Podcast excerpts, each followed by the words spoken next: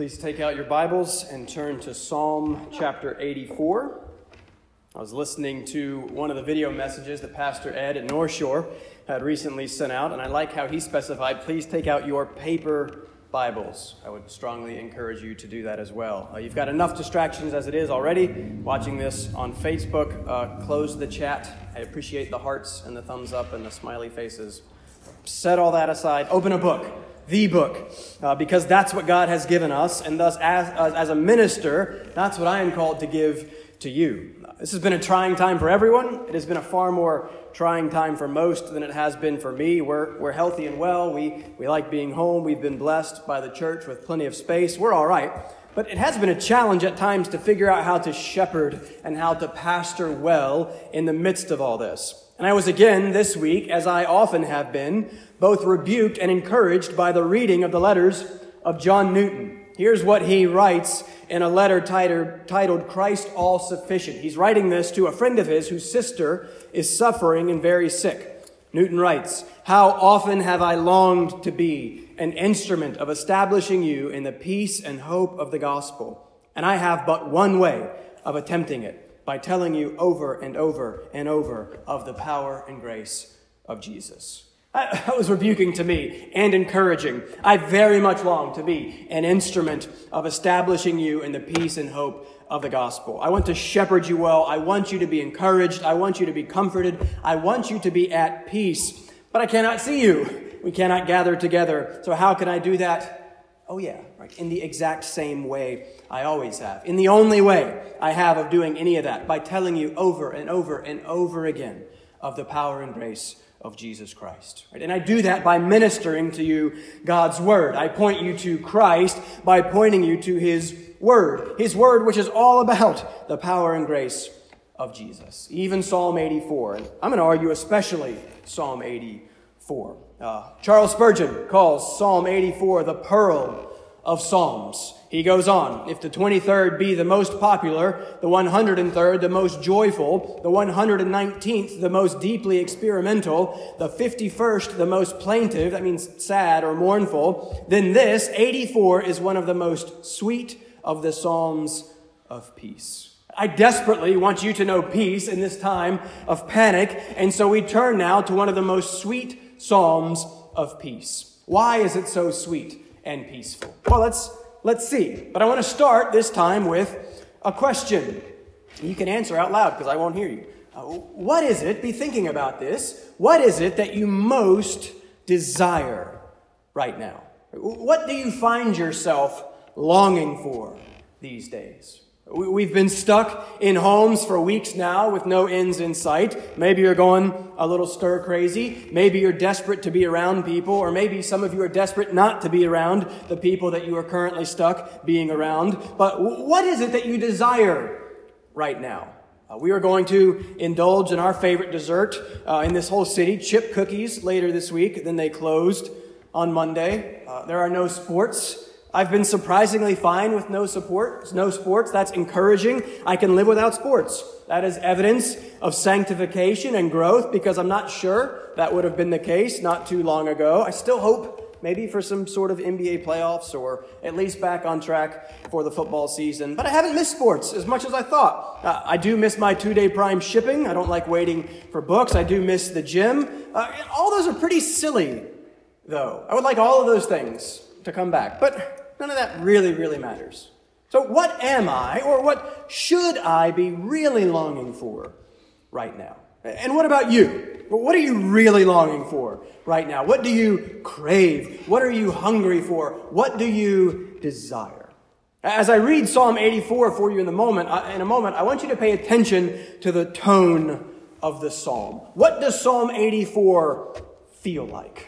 I think it cannot be argued that it feels like longing, and it is a longing for the Lord. And I want to make sure from the outset that he is our focus this morning, because it can be easy with the Psalms, especially one like this, to make it all about us, to make it make the focus our experience, our needs. Again, that's not unimportant, but that's secondary. My desire is not to direct you to yourself, but to direct you to the Lord. And that's the desire of this psalm as well. Notice how it opens and closes. Verse 1, O Lord, that's Yahweh. O Lord, Yahweh of hosts. Verse 12, O Lord, Yahweh of hosts. Same thing, beginning and end. That's an inclusio, that's a sandwich, that's a literary device to focus us and help us understand the main point of the psalm. This psalmist is entirely focused on the Lord. This Lord of hosts. We don't use that word much anymore, but it's literally armies, right? He is the commander. He's the general. He's the king of all the armies. He has all the strength. He has all the power. He has all the authority. And he is the focus of this psalm, and he is the desire of the psalmist. And he thus then is the longing of the heart of all of God's people. And I want us to focus on that longing language. Lots of people say they believe in God. Lots of people say they love God. But as C.S. Lewis points out in his commentary on the Psalms, these terms are so familiar that for many of us, they've just been emptied of meaning. So he prefers to talk about an appetite for God. That's unique. It's a bit jarring. I like that. Do you have an appetite for God? A hunger and a desire for Him, for His presence.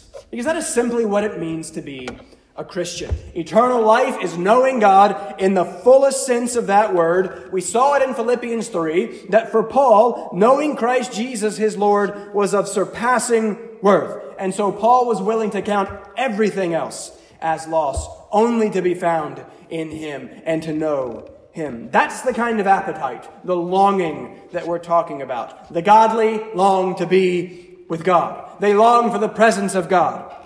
And the godly understand also that there is a special and unique way in which God is present among his gathered people. And the godly understand that there's a necessary condition, something that must be done first for God to be present with and among his sinful people. So 3 points for you this morning. First, we're going to see that Christians long for the presence of God. Second, we're going to see, though, that Christians long for the presence of God mediated through the people of God. So Christians don't just long for God, they also long for the people of God. But then third, we're going to see that Christians long for the presence of God mediated through the Messiah of God. Let's read, and we'll begin to walk through it. I've been noticing that I've been looking around. I think a lot of pastors have taken the tact of, hey, it's online, let's have shorter sermons. I'm not taking that approach. So you can pause me if you need to. You can come back later because you've got time. So I'm going to give you God's word for as much as I can. Let's read the psalm. Remember, it's a psalm of longing. It's a psalm of peace. Let's read and let's pray that we would be comforted by God's word. Let's read and, Lord willing, let's be confronted with the presence of God himself mediated through his word. So I hope you have it open there. Psalm chapter 84. I will read it for you. But this is what God wants to say to you today. To the choir master, according to the Gittith, a psalm of the sons of Korah. How lovely is your dwelling place, O Lord of hosts. My soul longs, yes, faints for the courts of the Lord. My heart and flesh sing for joy to the living God. Even the sparrow finds a home, and the swallow a nest for herself, where she may lay her young. At your altars, O Lord of hosts, my King and my God. Blessed are those who dwell in your house, ever singing your praise. Blessed are those whose strength is in you, in whose heart are the highways to Zion. As they go through the valley of Baca, they make it a place of springs. The early rain also covers it with pools. They go from strength to strength. Each one appears before God in Zion. O Lord God of hosts, hear my prayer. Give ear, O God of Jacob. Behold our shield, O God. Look on the face of your anointed. For a day in your courts is better than 1,000 elsewhere. I would rather be a doorkeeper in the house of my God than dwell in the tents of wickedness. For the Lord God is a sun and a shield. The Lord bestows favor and honor. No good thing does he withhold from those who walk uprightly. O Lord of hosts, blessed is the one who trusts in you. If you would bow with me, let's begin first with a word of prayer. Father, we are thankful for your word. We are thankful for the great blessing that it is that we can still preach and proclaim your word, and we can send it out to our people who are providentially hindered from being here. So I pray that while we are sad that we cannot be together, I pray that we would be still edified and encouraged by your word. Father, help my brothers and sisters who are home, who are looking at a screen, who have kids running around, who have various distractions. I pray that you would help them to set those things aside for the next few minutes and focus not first on me, but focused on you and focus on your word. Father, we have been tempted to be distracted by so many things. We are tempted to set our minds on the fears and the circumstances that surround us. We have tempted to set our minds on social media and Netflix. Father, help us now, please, to set our minds on you, to set our minds on the things of the Lord. And I pray that you would help me, Lord. I am in desperate need of your help as I preach and proclaim your word. Father, encourage your saints now, I ask, in the name of Jesus. Amen. All right, point number one. Christians long for the presence of God. First, think with me for a second about who is speaking here. It's interesting who's the author of this psalm? There's a bit of a debate. That's a good question. I'm not entirely sure. The easiest answer, just from the heading, is that it was written by the sons of Korah. That seems to be what it says. The sons of Korah, they were a family of Levites. They were most famous for the rebellion against Moses, led by the father, Korah, back in Numbers 16. You can go read about that. In Numbers 26, thankfully, we find that some of his sons were spared the judgment that God passed on Korah and his family. And so we then find later that they ended up playing a role in the temple, some of them as singers and musicians. So maybe it's just they who wrote the psalm. That's probably the easiest answer. I cannot prove this, but many, especially those in the past, have argued that though it says a psalm of the sons of Korah, well, that doesn't necessarily mean that they wrote the psalm. They could be the singers of the psalm. It could have been given to them or entrusted to them. So who then wrote it? Well, many argue that it must have been David. I don't know this. I can't prove this, but man, it just sure sounds like David, doesn't it? Again, keep that in mind as we work through this. I think that's interesting. What if it's David who is writing this psalm? That could be a factor as we move on through it later in the end. But look first. Let's look at verse 1. Let's start at the beginning. He starts off, how lovely. And so right away we see this is beautiful language. This is a love song, a love poetry. Literally, that translates how dear or how beloved. And what is it that is so lovely? Well, it's this dwelling place. God's dwelling place, the dwelling place of Yahweh of armies. And if you're reading in the King James, you'll notice that it says how lovely or how amiable are your tabernacles, because that's what the word is. The Hebrew word here is simply the word for tabernacle. And since we don't know who exactly wrote the psalm or when exactly it was written, it's hard to know whether he's literally talking about the tabernacle, the tent, or if he's referring to the temple simply through the use of the term tabernacle. If it's David, this has to be about the tabernacle because the temple wasn't built until after his death. But either way, it doesn't really matter because the tabernacle and the temple served the same purpose, which was what? What were they? Well, they were the special place of the presence of God. They were where you went to meet with God, to be with God. And so he's not necessarily just really longing for some building. He's longing for what that building represents. He's longing for what the building mediates, the very presence of God himself. And so look at verse 2. Pay attention to the parallelism between lines 1 and 2 and then lines 3 and 4. We've had dwelling place in verse 1. Here's the longing. This is very strong language. My soul longs, yes, faints for the courts of the Lord. Why courts? What does he really mean? Well, the third and fourth line develop and explain what he means. My heart and flesh sing for joy to the living God. But it is God first that he desperately longs for. He mentions the courts because that is where you went to be in the presence of God. That is where God was. And whoever wrote these Psalms, it is clear that there is some sort of connection between this Psalm and the one that we read earlier in the service, Psalm 42 and 43. Psalm 42 and 43 are really one Psalm. They go together. But listen again to the beginning of Psalm 42, verse 1 and 2. Notice how similar these sound to Psalm 84. As a deer pants for flowing streams, so my soul pants for you, O God. My soul thirsts for the living God. Now, tell me honestly, do you have any experience of that at all? Do you believe in God? Yes, good. That's important. Do you love God? Okay, yes, good. That's important. But I want to try and get behind some of those words we use so often. Do you have any sort of sense or experience of what Lewis calls an appetite for God? Of what the psalmist here calls a soul-panting, soul-thirsting longing for God? Man, consider the metaphor that he's employing here. A deer panting for water.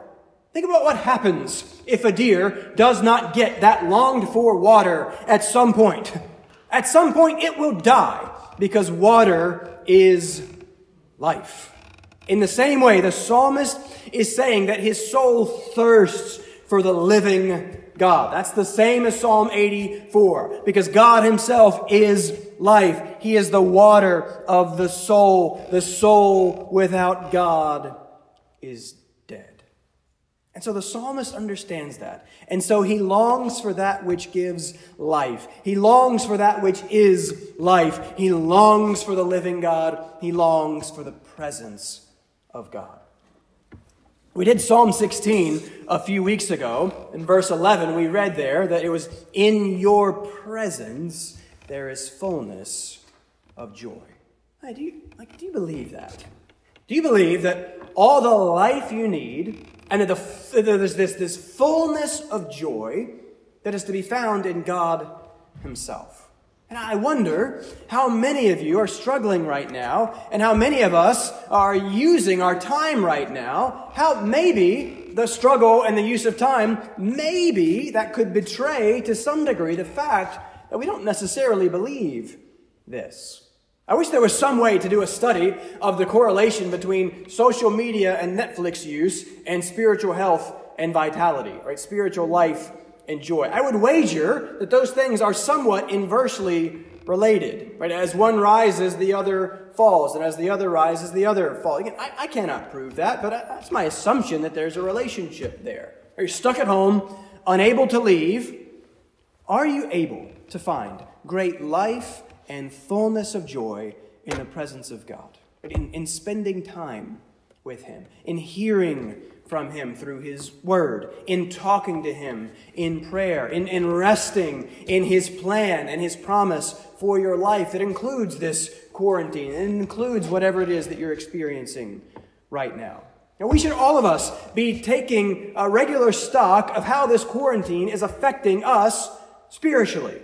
How's your soul doing?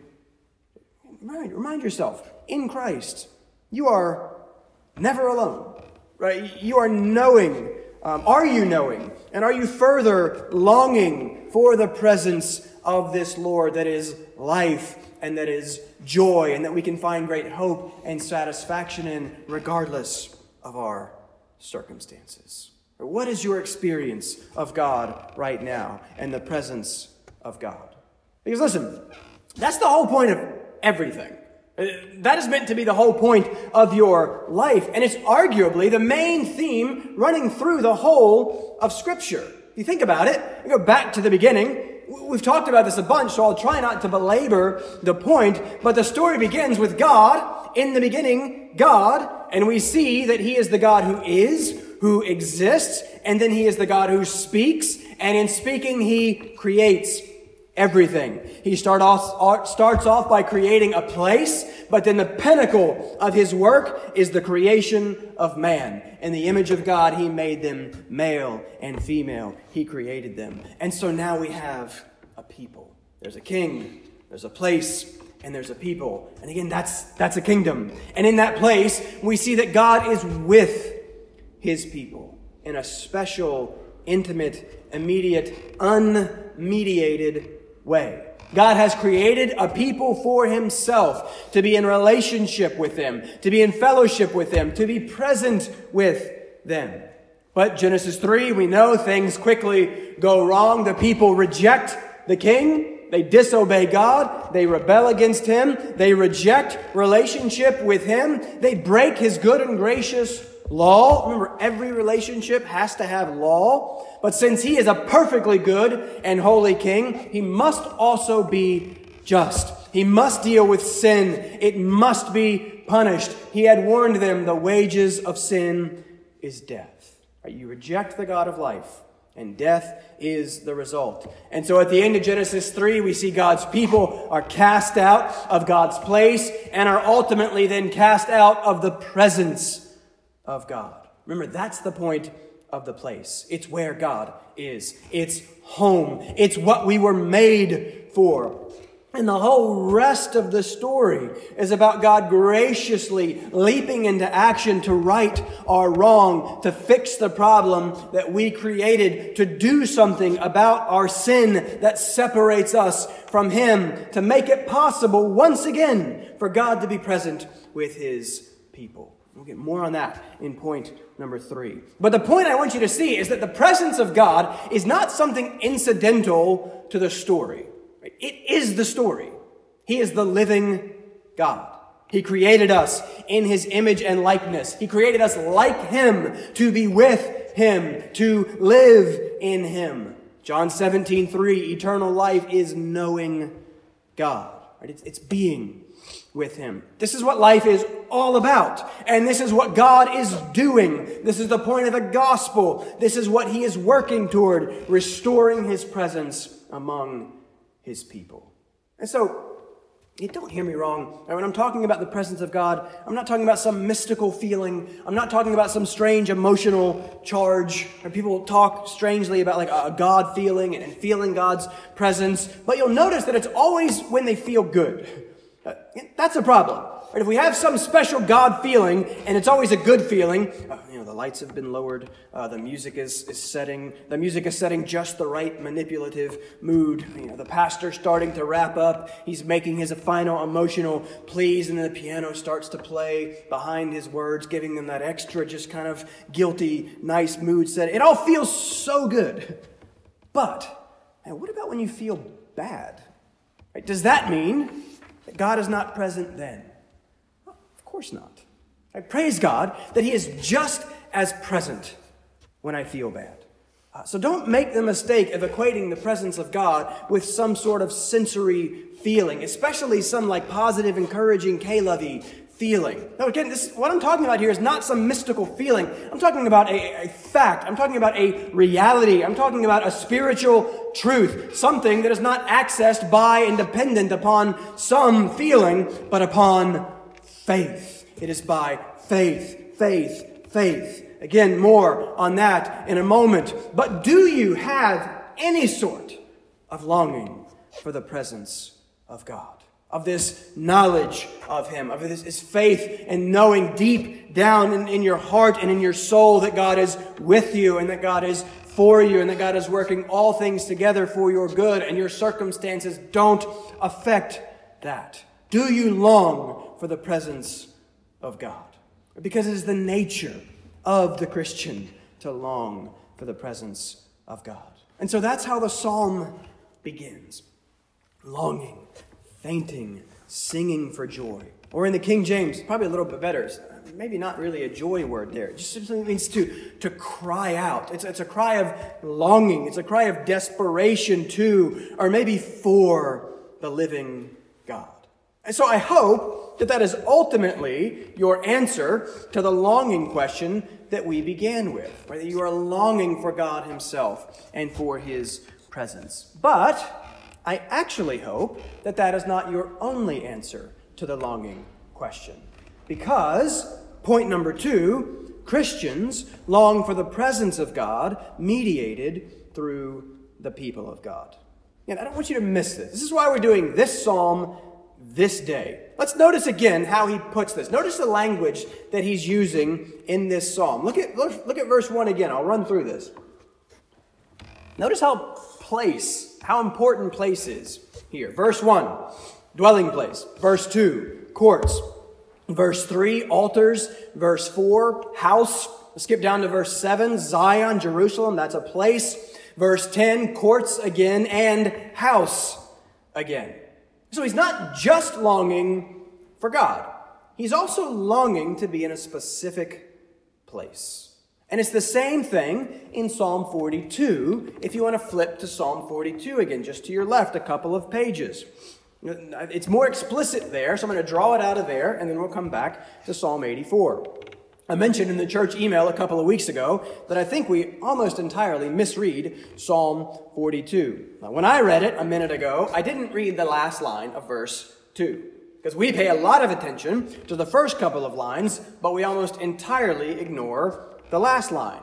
So we know this part, as a deer pants for flowing streams, so my soul pants for you, O God, my soul thirsts for the living God. It's beautiful, it's longing, it's poetic, it's evocative, but I think we tend to read this entirely individualistically, as if it is and only is about our personal relationship with the Lord. But don't miss the last line.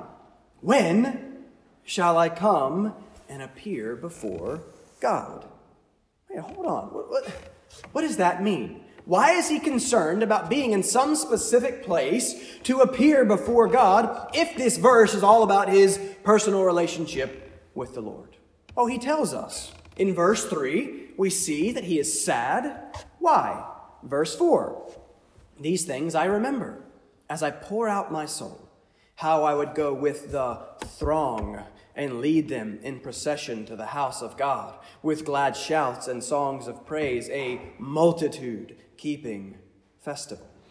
Or we see later in verse 6 that he's stuck up in the northern part of Israel, meaning he is away from Jerusalem. He's away from the place of God's presence. But not only that, when he remembers, when he longs for and remembers the throngs, the multitudes. He longs for and remembers the people, being with the people, worshiping God with the people of God. He is sad because he is isolated. He is quarantined. He is social distanced. He is sad because he is unable to gather with God's people to worship God. And that is what he is longing for. And I think that that's ultimately what he is longing for in chapter 84 as well. Here's why again, dwelling place, courts, house. Why? Because yes, that's where God is. Remember, the verse 1 is literally the tabernacle. And if you were to go back to Exodus and read the very detailed account of the end of Exodus, you would notice there's a lot of parallels there with the garden, because the garden originally was the special place of God's presence. And so the tabernacle is that same thing. Our sin separated us from the presence of God right away. God got to work restoring the possibility of his presence. And that's what the tabernacle is about. And remember all that we've been looking at in Genesis 12 and 15. That's what the covenants are about. Keep in mind the thing that's in the center of the tabernacle. What is it? It is the Ark of the Covenant. What's the covenant formula? I hope you know it by now. I will be your God, and you will be my people. Remember Genesis 15. Fear not, Abram. I am your shield. It's about to come up again. Your reward shall be very great, or as we saw, probably better translated as I am your very great reward. The reward is God himself. The reward is the restoration of relationship. The reward is the presence of God once again with his people. That's what covenant is all about. God with us. And so that's what the tabernacle was all about as well. And as you read, we love the first half of Exodus, right? All the plagues and all the great stories and the parting of the sea. And it's really great. But then we generally stop after about chapter 20. Because there's all these details and descriptions and directions about this tabernacle, and you start to wonder, what's the deal here? Why all this meticulous direction and detail? But when you get to the end of the book and you press through, it ends with chapter 40, verse 34, then the cloud covered the tent of meeting, and the glory of the Lord filled the tabernacle. And Moses was not able to enter the tent of meeting because the cloud settled on it, and the glory of the Lord filled the tabernacle. That's the tabernacle. God has come. God is there. God is present. And that's why the psalm is so longing for the tabernacle. And again, the temple is the same thing, because the exact same thing happens at the dedication of the temple. 2 Kings 8, verse 10. And when the priests came out of the holy place, a cloud filled the house of the Lord, so that the priests could not stand to minister because of the cloud, for the glory of the Lord filled the house of God. It's the presence of God.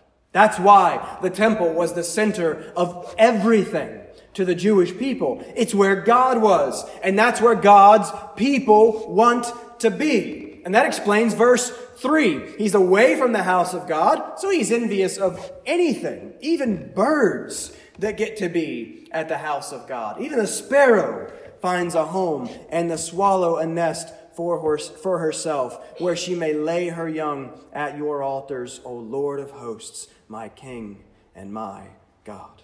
But look at verse 4. He keeps going. Blessed are those who dwell in your house, ever singing your praise. Think about that saying. Who gets to dwell in God's house? Who actually gets to go into the temple and the tabernacle? Remember, these things were not like the church building. You didn't get to go inside either of them. Only the priests did. This verse is about the blessedness of being a priest of God in the place of God. Ultimately, it was only the priests who truly got to enter into God's presence. But we know that when we get to the New Testament, everything changes.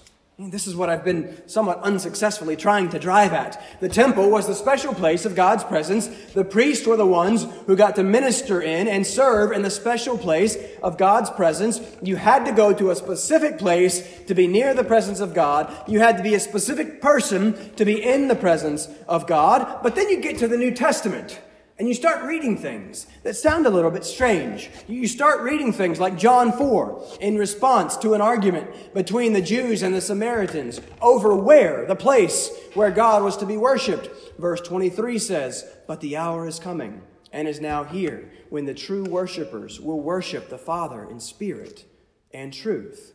Okay, that's a bit different. How? Why? We read in 1 Peter 2:9 that we are a chosen race, a royal priesthood.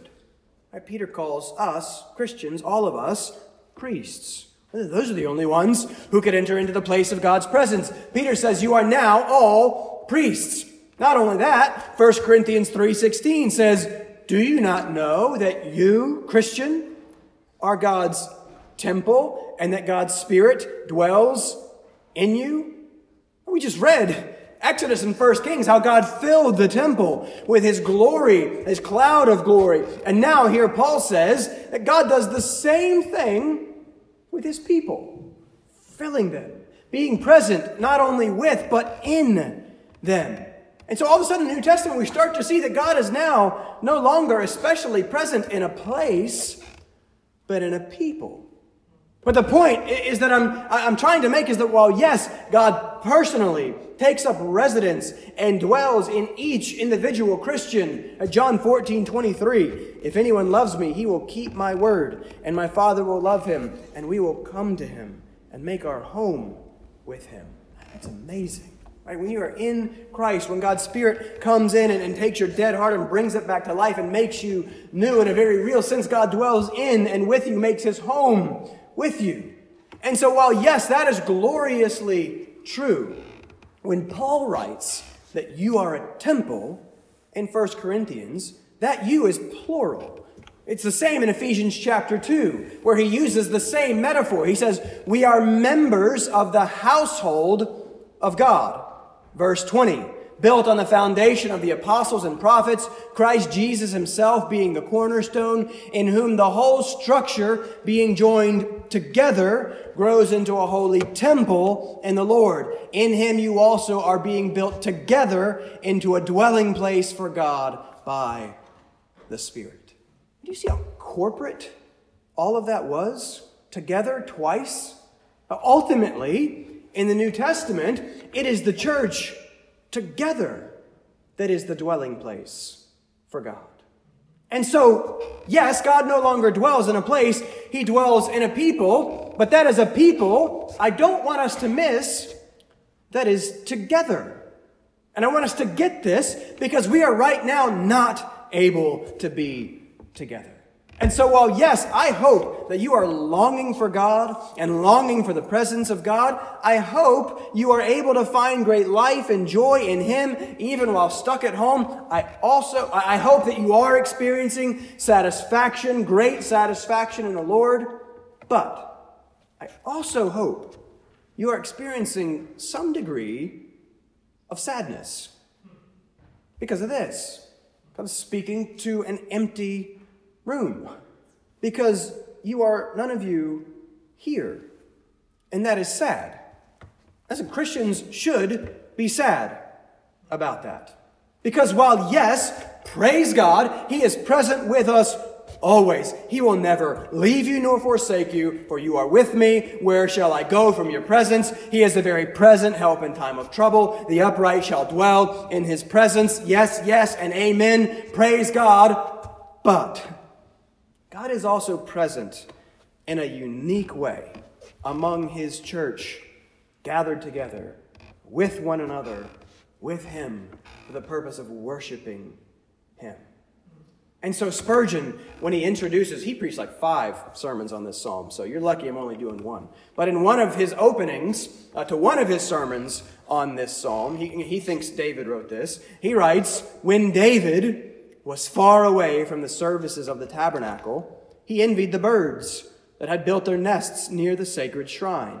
And Christians, in like manner, when they are debarred from the holy associations of Christian fellowship and united worship, always sigh over the lost privilege of meeting with their brothers and sisters in Christ. Tell me, are you sighing? Are you sad over the lost privilege of meeting with your brothers and sisters in Christ? Man, I am. And if you are, listen, that's a good thing, actually. And that's a good sign. Yes, Christians long for the presence of God, but they also understand that there is a special way in which God is present with and in his people gathered together for corporate worship. And so Christians also long to be present with God's people. And that is why this whole thing, in part, has just further convinced me that you cannot be a Christian and choose not to gather with other Christians. And I'm not talking about those who long to but are providentially hindered. I'm not talking about our circumstances right now. I'm talking about those who claim to be Christians but choose not to gather with God's people. Now, the people who claim to love Christ but have nothing to do with his bride, with his church. No, I'm just further convinced that that is not possible. You do not know the Lord. You do not know God if you do not have a longing and a great passionate love for God's people. Christians have an appetite for other Christians. God loves his people. Look at what God has done to be with his people. Again, therefore, those who love God will also then passionately love his people and long to be with them. The Christian life is life together. So, man, praise God for Facebook. Never thought that I would say that. Praise God for Zoom. Praise God for FaceTime. Let's be thankful for those. Let's use those. But let's make sure we never quite get comfortable with those. Let's make sure we never start to believe that those can replace the church, God's people gathered together to worship God together. Are you longing for that today? Are you experiencing any sense of loss right now as we are unable to gather together as God's people. I miss worshiping God together with you. I miss being surrounded by your voices raised in worship to God. I miss seeing your faces and the silent back and forth and give and take that is an important part of preaching to God's word. I really don't like preaching at Menzies' camera right now. It's awkward. It's weird. I don't know what I'm doing. I need you guys. I cannot preach as well without you, because God's word is meant to be proclaimed in and among his people together. Christians long to be with other Christians because God mediates his presence in a special and unique way through his people gathered together. I miss that, and I long for that. Pray that that will be restored soon, and I'm praying that you would long for that as well. And finally, point number 3. Christians long for the presence of God mediated through the Messiah of God. We skipped over a lot of important stuff. I know. There's just too much. I think, since we all have extra time, that I should get to preach for 3 hours. But I'm trying to be reasonable here. So I'm going to miss some things. I hope you've noticed that I've been using the word mediated a lot. I've been using that word on purpose. Remember, in the garden, God's presence with his people was unhindered and immediate. But remember the problem of Genesis 3. God's people cast out of his presence because of sin. Our sin separates us from him.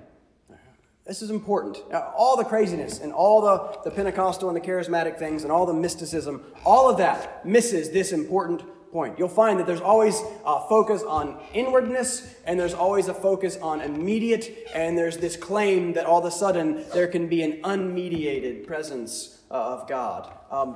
That's where they start to go really, really wrong. But because of our sin, because of the gap between us and God now, God's presence always must be mediated to his people in some way because of who he is and who we are. That's a major thing that we cannot miss. Our sin separates us.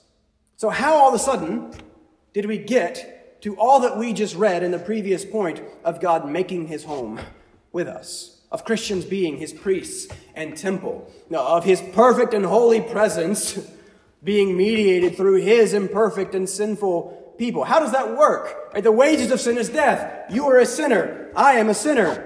God is not. He is perfectly pure and holy. He cannot abide and allow sin. Something must be done about the sin that separates, the sin that brings death, and that something is God's Messiah. Look at verse 9.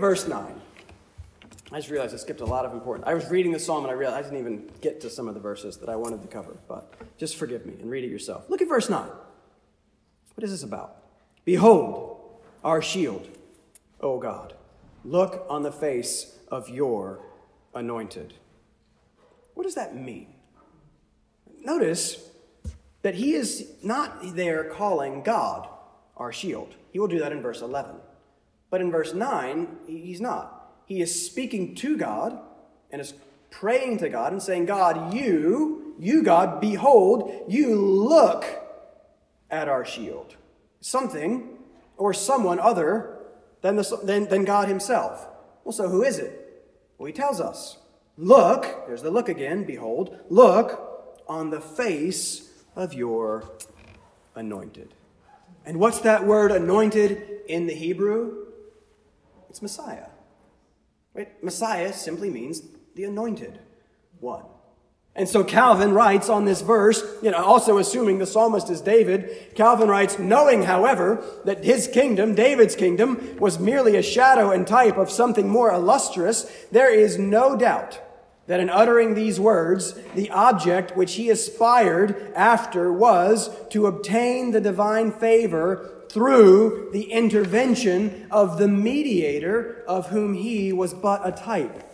We are thus taught here that the only way in which God becomes reconciled to us is through the mediation of Christ, whose presence scatters and dissipates all the dark clouds of our sins.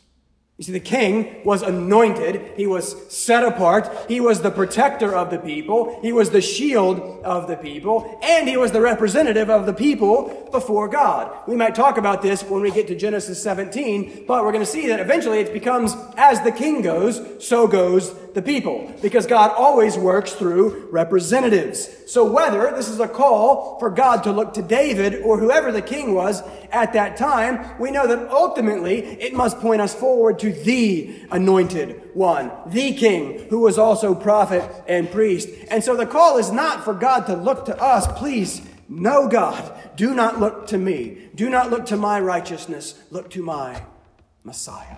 Look to my representative. Look to my mediator. God mediates his holy presence to his sinful people through his perfect mediator, his Messiah, Jesus Christ. And when we're introduced to him in John chapter 1, we read in verse 14, "And the Word became flesh, and he dwelt among us."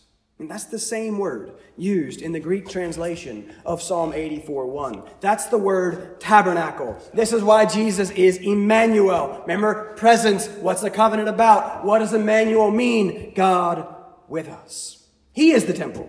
He is literally God present with his people. And so he says in the next chapter in John 2, hey, destroy this temple, and in 3 days I will raise it up. They're confused. What? It took 46 years to build this temple. Verse 21, but he was speaking about the temple of his body.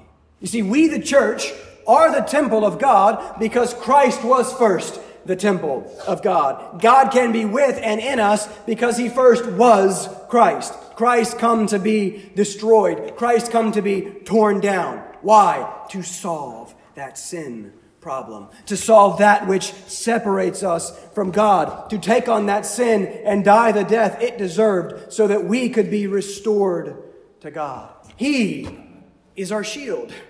Remember a couple of weeks ago, a shield is a substitute. Jesus has shielded us from the wrath of God that we deserved for our sins. And that is how God can be with us and in us, only because Christ was torn down, and the wall was thus torn down. The curtain, the separation has been bridged only because he has died our death in our place for the forgiveness of our sins. That's the good news of the gospel. That is what God is up to from beginning to end. He is restoring the possibility of his presence with his people. And he first had to deal with the sin of his people. And he dealt with the sin of his people through the death of his son, our mediator, God with us. That's Jesus Christ. That's who this ultimately points us forward to. God's presence has to be mediated to his sinful people. It's mediated through his people gathered corporately together in a special way.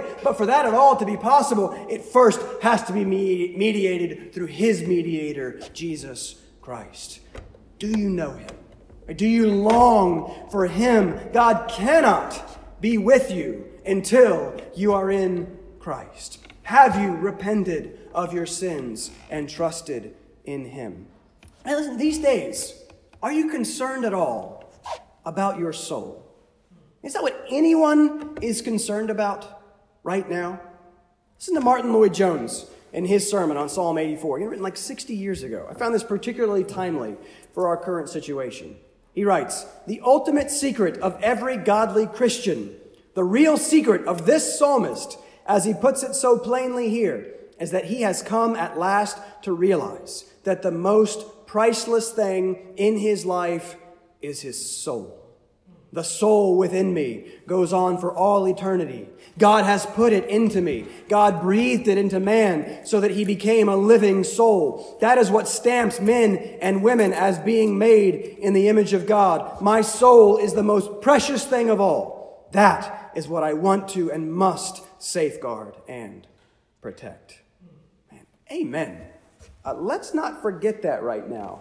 When we are, all of us, we're rightly concerned with protecting our bodies. We should be concerned about that. God gave us bodies. They are good. They are who we are. Physical is good. Creation is good. But it doesn't seem like we are much at risk right now of forgetting the goodness of the body and the necessity of caring for the physical. Everyone is aware of and concerned about that right now. And again, that's not bad. So yes, love your neighbor. Do that by social distancing. Let's protect the older and compromised among us. Let's make sure that people are fed and cared for and provided for. We must do that. But we must not forget that according to Martin Lloyd Jones and Scripture, the soul is the most precious thing of all and of infinite value. And it is only the good news of the gospel, the good news that we, the church, have been given and charged with speaking, that is the cure for the sin-sick soul. Thus, it is how we best minister to and care for people in this time. Be concerned for your health, but are you concerned at all right now for your spiritual health? Be safe, but is your soul safe in Jesus? Have you repented and believed? And if you have, praise God, take comfort, then God is for you and God is with you and nothing can change that. Right? How could we doubt and distrust him? How could we ever worry? Do you see what he's been doing from the very beginning? He created you for him and he is good. He is life. Life with him is the ultimate good. In his presence, there is fullness of joy. That's what he made you for. But you did everything you possibly could not to be with him. You rejected and rebelled against him, and yet he ran after you. He sent his own son to die instead of you so that you could be redeemed and restored to him. Do you understand the lengths that he has gone to save your soul? Brothers and sisters, there is great joy to be found there. There's great comfort to be found there. There is eternal security to be found there. And that's why, verse 10, one day in his courts, one day with God is better than 1,000 anywhere else. 4 verse 11, the Lord God is a sun and a shield. The Lord bestows favor and honor. He is life and light. He is safety and protection. And he gives, as the King James better puts it, he gives grace and glory. Man, do you believe that last part? No good thing does he withhold from those who walk uprightly. Do you believe that right now? Even in the midst of coronavirus, even in the midst of quarantine. Listen, circumstances do not change God's promises. He is good, and no good thing does he withhold from his children. Are you prepared to let God determine what is a good thing for you? Are you going to continue to demand good things as defined by you? Be comforted and encouraged, maybe rebuked by Romans 8:32. He who did not spare his own son, but gave him up for us all, how will he not also with him graciously give us all things? He already has in Christ. So love him, long for him. His goodness is not determined by your circumstances, but by the cross. And his goodness is infinitely displayed there. And so, brothers and sisters, in him you are infinitely blessed. It's 3 times in that psalm, verse 4, 5, and 12. Blessed, blessed, blessed, blessed with God himself. And so long for him. And long for him in part by longing to once again be able to worship him together with his people. Verse 12, trust him because he has given you his son. And that's why this is the pearl of the Psalms. That's why this is a psalm of great peace, because it ultimately points us forward to the one who is himself our peace, Jesus Christ, even today. Right? That doesn't change, no matter how bad it gets, because in Christ our soul is safe and secure, and there is nothing more precious, and there is nothing more important than that. Brothers and sisters, love him and long for him because of what he has done for you in Christ. Let me close this time now with a word of prayer. Father, I ask that you would now do your will through your word. Father, I am very aware of the impossibility of the task before me on my own. And so I ask desperately again that you, by your Spirit, would work in your word, through your word in some way, to minister to your people who are hearing my voice right now. Father, I thank you that your word is living and active. Thank you that it is sharper than any two-edged sword. I thank you that it does not return to you void. I thank you that it is breathed out by you yourself, able to make us wise for salvation. Father, do your work now through your word. Father, help us, we ask. Help us to long for you and love you. Help us to long for the day when we can be back together in your presence, together worshiping you. Father, help us now, we pray, in Jesus' name. Amen.